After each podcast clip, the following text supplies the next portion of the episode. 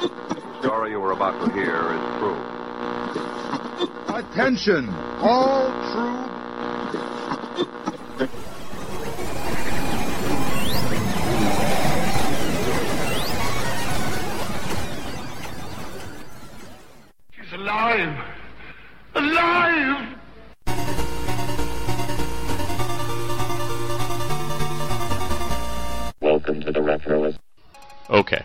A story to tell. It's about my family's first VCR. We had been late coming to the VCR technology. I had seen most of my first home videos at my friends' houses, and I would come home and tell my mother about how great this technology was and how we needed it. A couple of years later, I think it was my sister who actually bought the first VCR we had in our house. It was this monstrous black unit that sat next to the television, and we tried to make the most of it. We joined both video stores that we had in town. Both were independent. Can you imagine that? And we rented movies every weekend to watch. Now, we had not figured out how to actually use the VCR for anything else at that point. One day I was over at my friend's house, and he was showing me how he could tape different shows. I had known that the VCR could do that, but we had never figured out how that was possible on ours. So I checked out the back, looked at how it was hooked up to the television, and thought, hey, I could do that. I was young at this point. Maybe even single digits, I'm not sure. Have to get the exact age down. And told my mother my plans, and she agreed that it would be a really good thing if we could tape TV shows and that I had permission to play around with the VCR, as long as I didn't do anything bad to it. That night there was a barbecue at my neighbor's house, and my family went over there. I went over early, had some hot dogs, went for a swim in the pool, but I was so excited to work on the VCR that I ran home immediately. I got myself a big glass of grape soda, took a look at the VCR, looked at the wires we had, and started playing around. I got it all hooked up. Everything looked great. I even figured out how to get a signal into the box and did some test recordings. Everything was working out well, except for the giant glass of grape soda. You see, as a kid, you're kind of clumsy, so I accidentally knocked the grape soda into the VCR. Now, I was home alone at the time. If anybody else had been there, I would have been doomed, but I was alone, so maybe I could get out of this. I reacted with cat like reflexes, ran into the kitchen, grabbed paper towels, dish towel, get this, Windex. So I ran in and started cleaning off the VCR, but I realized that the grape soda had actually seeped into the cracks of the VCR. I didn't know what to do.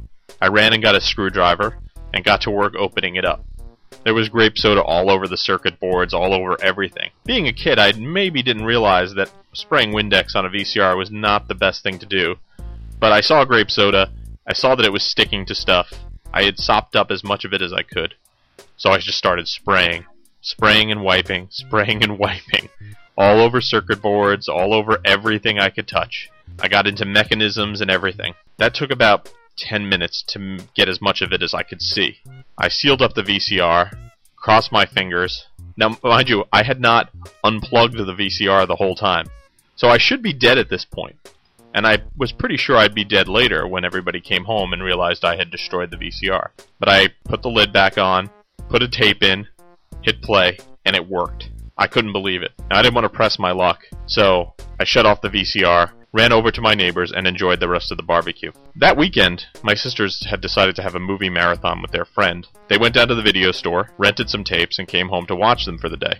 I came in to watch maybe, I think it was Desperately Seeking Susan they were watching. I didn't really like the movie, but nothing bad was happening to the VCR, so I didn't complain. But then my sister said something really odd. She said, Do you smell like burning sugar? I pretended, of course, not to smell anything. My other sister kind of picked up on it, but dismissed it as nothing. As I sat there, it was like the telltale heart with burning sugar. The guilt was getting to me, but I dared not admit that I had poured soda into this VCR. This burning smell continued for about three or four more days. Luckily, this was a house full of smokers, so the smell was not as strong as it could have been. Nor did anybody care to really deeply investigate it. It was a very mild smell, compared to especially with all the tobacco smoke in the house. So the burning smell dissipated, and the VCR continued to work, which was amazing. About eight months later, my sister was reconnecting a cord in the back of the VCR, and the plug actually snapped off. Now would be an easy soldering job for anyone who had to repair it, and I had had some experience soldering at that point, and offered to try to put it back together. Now we had pets in my house, and when I opened up the VCR, the whole thing was sticky and covered with pet hair. So I sat there in our basement before I soldered it, trying to clean it up. And I don't know how I had learned in the intervening time that I shouldn't use Windex this time, but I slowly but surely picked out the pet hair. The VCR was unplugged first, and tried to clean out as much of the remnant burnt sugar grape soda that I could. I soldered the broken piece back into the VCR, brought it upstairs, plugged it in, and it worked. It's a miracle of technology. Till this day, I'd never told anyone about this story, and I'm actually kind of amazed with all the technology I go through every day, with all the pieces of equipment that break on me. I just had an iPod break on me for the fifth time yesterday. But you could pour grape soda right into this VCR, and it kept on working. It was an amazing unit, and the VCR itself was an amazing piece of technology that I'll always remember. That gave me thousands of hours of fast forwarded commercial television. I loved my VCR. I use it all the time to transfer old commercials, to look through old VHS tapes for great things to put on the site. So on today's show, we're going to talk about this great technology. We're going to talk about the history of the VCR. We're going to talk about its legal problems. We're going to talk about its demise, and we'll have some great guest spots. So without further ado, let's start the show.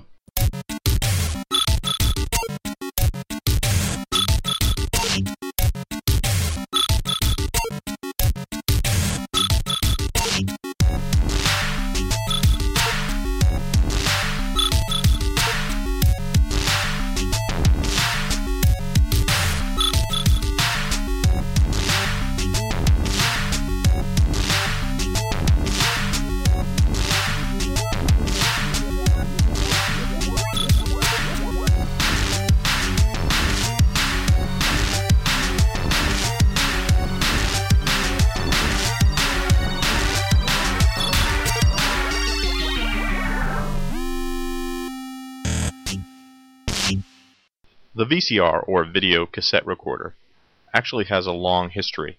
The technology got its start during World War II, where scientists and tinkerers were attempting to store images on magnetic medium. These were early attempts, and it would take several more years before the technology was mature enough to be really useful. These earlier models, which would become the VCR, were actually known as VTRs, or videotape recorders, and not VCR, video cassette recorders.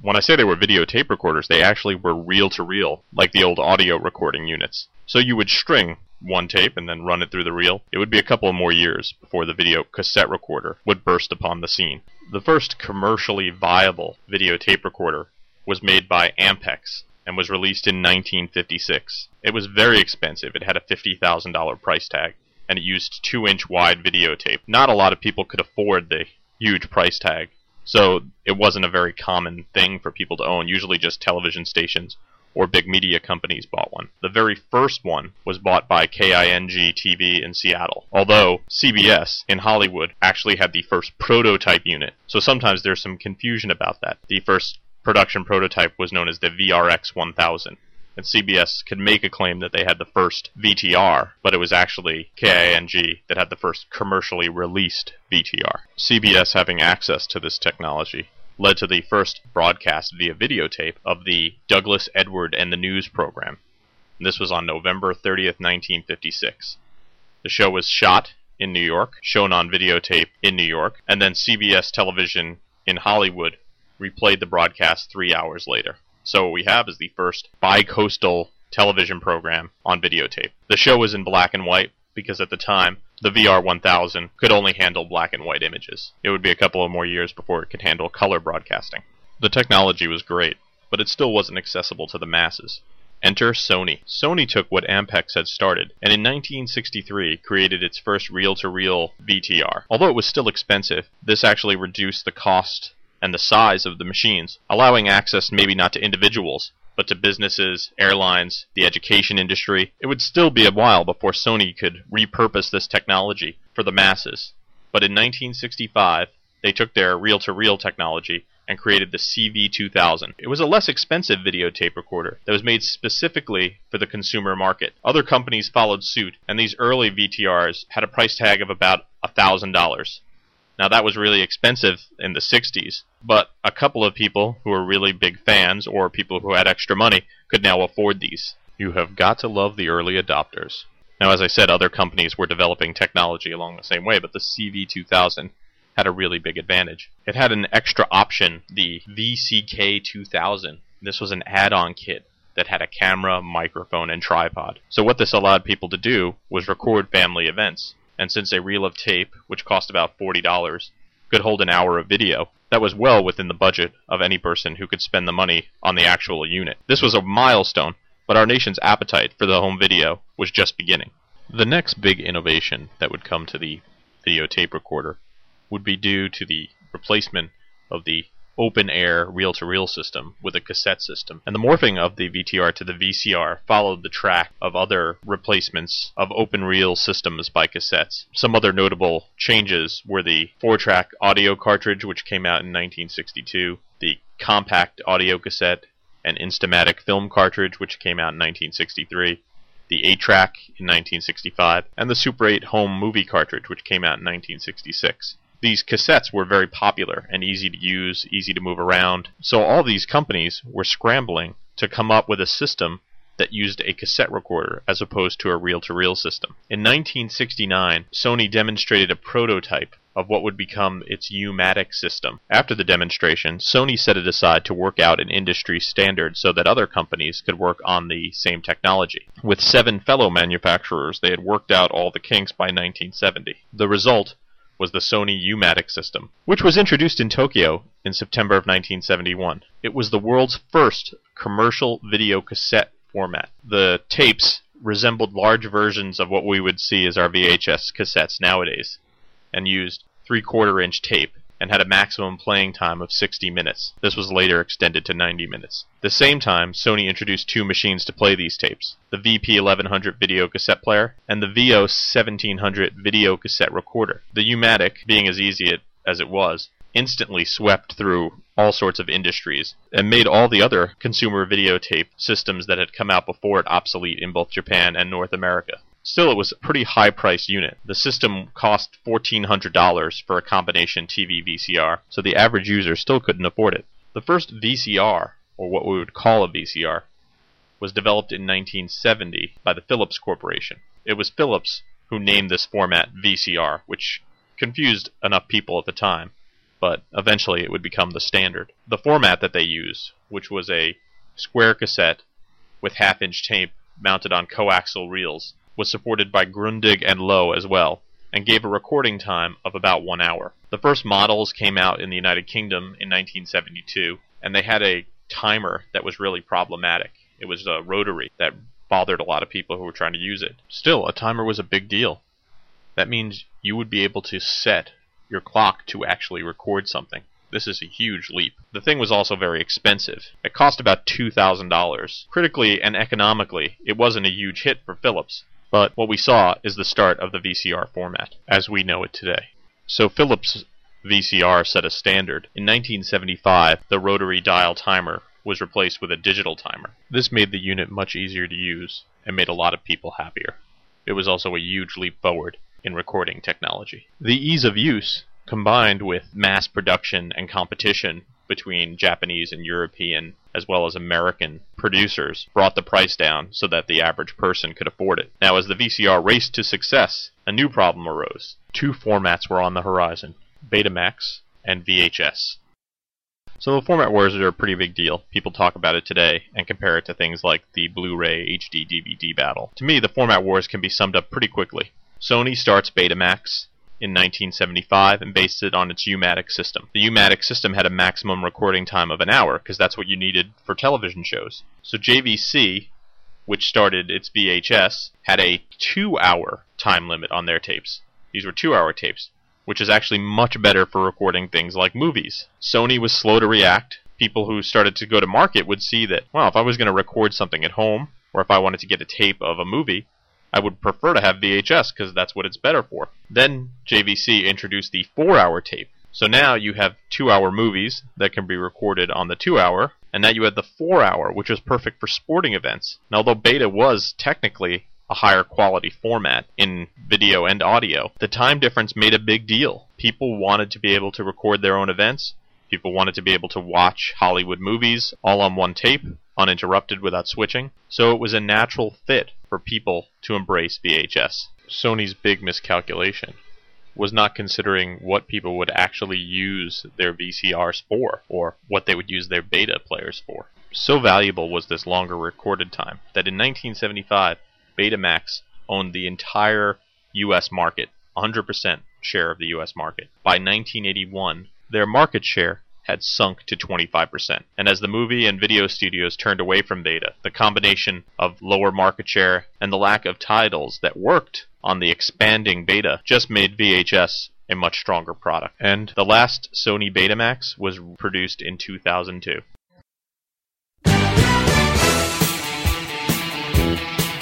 Greetings, retro fans. This is Metagirl with the top 5 best-selling VHS movies of all time.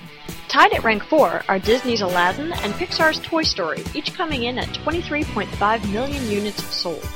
Disney sold a blizzard's worth of VHS tapes with the number 3 winner, Snow White, which was purchased 28 million times over. At number 2 is Titanic, which sold 29 million copies on VHS. Interestingly, Titanic is the only film in the top 5 VHS releases that's also in the top 5 movies by box office earnings, where it's King of the World at number 1. And the number 1 best-selling movie on VHS is Disney's The Lion King, which gave quite a roar with 30 million copies sold. And there you have it, the Retroist top 5 best-selling movies on VHS. Until next time, list fans, this has been Metagirl. One of the greater difficulties of early VCRs was programming it to record television shows. They often didn't have on screen menus like you see today, where you could pick where and when and what channel to record on. Instead, they just had that tiny little blinking 12 o'clock on the screen and you had to figure it out from there. Now, I remember when we got our first VCR, we couldn't program it to record anything. We had to wait until the show was ready to start, be ready, hit record, and go. Otherwise, it was just too difficult. So a couple of years later, when it was my turn to buy my own VCR, I had worked very hard to get the money to do so. I wanted something that would be very simple to use. I had read about this new thing called VCR Plus, which was a six-digit code that would be published in newspapers and magazines next to the show. You would just enter the six-digit code, and boom, the VCR would record your show, and hopefully would not cut off anything. It was a great innovation, but it forced me to buy the TV guide every week, which I didn't necessarily mind, but it became a crutch for me as I needed to have everything programmed way in advance. I would sit there trying to figure out, well, I have six hours of tape. On this particular day, I'm going to record this show, this show, and this show, and it had to be in a certain order and a very specific way. When I look at what I do now with my media center and digital recorders, it's kind of laughable. But at the time, this was cutting edge. When you want to tape your favorite shows, does it turn into a big production? Not with VCR Plus, the one-step programmer that works with your VCR and VCR Plus codes. Those numbers next to the shows in your TV guide and newspaper. Simply punch in the codes for the shows you want to tape. That's it. No more hassles. So program the old way or the new easy way with VCR Plus. Now available at fine retailers near you. With the ability to record television and movies, an interesting thing happened. Sony was sued big movie studios were worried that this technology would be used for people to collect and record movies without actually paying for them, which of course is what exactly what would happen. So, Universal Studios decided to sue the Sony Corporation. The case went all the way to the Supreme Court eventually, and as most of you know, the Supreme Court actually found in favor of Sony. This was a huge deal, because this meant that people could record things for personal use in their own home. I'm not going to get into the politics of copying this or that, but this decision, the idea that we could record whatever we wanted, put the VCR over the top as a tool that needed to be in every home in America. If people were worried that they were going to get arrested for recording uh, an episode of Alf for their personal use, people might have still bought the VCR and used it in their home. But there still would have been that threat, that almost unenforceable legal threat hanging over their heads. Luckily for the VCR, the times were on their side one thing that I would like to think helped to tilt the VCR decision in favor of Sony was the testimony of Mr. Rogers, who famously gave testimony stating that he was not opposed to recording of his show or time shifting. His testimony contrasted with views of others in the television industry who had objected up to this point. The Supreme Court considered the testimony of Rogers in its decision and even quoted his testimony in a footnote in the decision. The quote says, Some public stations, as well as commercial stations, program The Neighborhood at hours when some children cannot use it. I have always felt that with the advent of all this new technology that allows people to tape the neighborhood off the air, and I'm speaking for the neighborhood because that's what I produce, that they become much more active in the programming of their family's television life. Very frankly, I'm opposed to people being programmed by others. My whole approach in broadcasting has always been you are an important person just the way you are. You can make healthy decisions. Maybe I'm going on too long, but I just feel that anything that allows a person to be more active in the control of his or her life in a healthy way is important. It makes you look at the VCR in a completely different light, not just as an item of entertainment, but as Mr. Rogers saw it, as an item of self improvement. Looking on the shelves of your living room, you probably noticed that there's probably no VHS tapes left. The DVD market and the DVD rental market has exploded in the new millennium, with DVD rentals exceeding VHS rentals for the first time in 2003. In 2005, the president of the Video Software Dealers Association predicted that by 2006 there would be no more major movie releases on VHS. And sadly, for the most part, he was right. Now, I could speak from personal experience. Trying to buy a VCR nowadays is difficult. Most standalone VCRs cost a lot more than the VCR DVD combo. The advent of TiVo and other home recording devices basically put the nail in the coffin of the VHS player. Slowly but surely, manufacturers are dropping the format completely, and many predict that within two or three years the format could completely disappear. As a fan of the format, this is going to be a sad day for me. It's also going to be sad because I have a closet full of videotapes that I've been stocking over the years that are just filled with old television shows, old commercials, recorded movies off television, just all sorts of great events that I've recorded over time and that other people have recorded over time and either sold to me or gave to me. So I guess I'd best start transferring these things to a digital format as fast as I can. It'll make it easier for me to enjoy them for years to come and also to share them with you.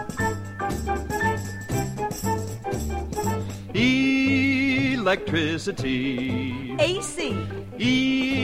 Electricity. DC. A wonderful kind of energy that's electricity. Thanks for listening to the show. For more retro fun, drop by the website at www.retroist.com. The Retroist is also on Twitter at twitter.com slash retroist. Want to get in touch with me? Email me at retroist at retroist.com. Thanks to Metagirl and her top 5 list. If you have an idea for a list, email Metagirl at metagirl at retroist.com. If you haven't already subscribed to The Retroist, The Retroist is available on the website and also through iTunes, so make sure you subscribe. Thanks for listening and have a great weekend. When the generator turns, make it with a simple story. In a world ruled by retroists. This has been a Retroist production. Goodbye.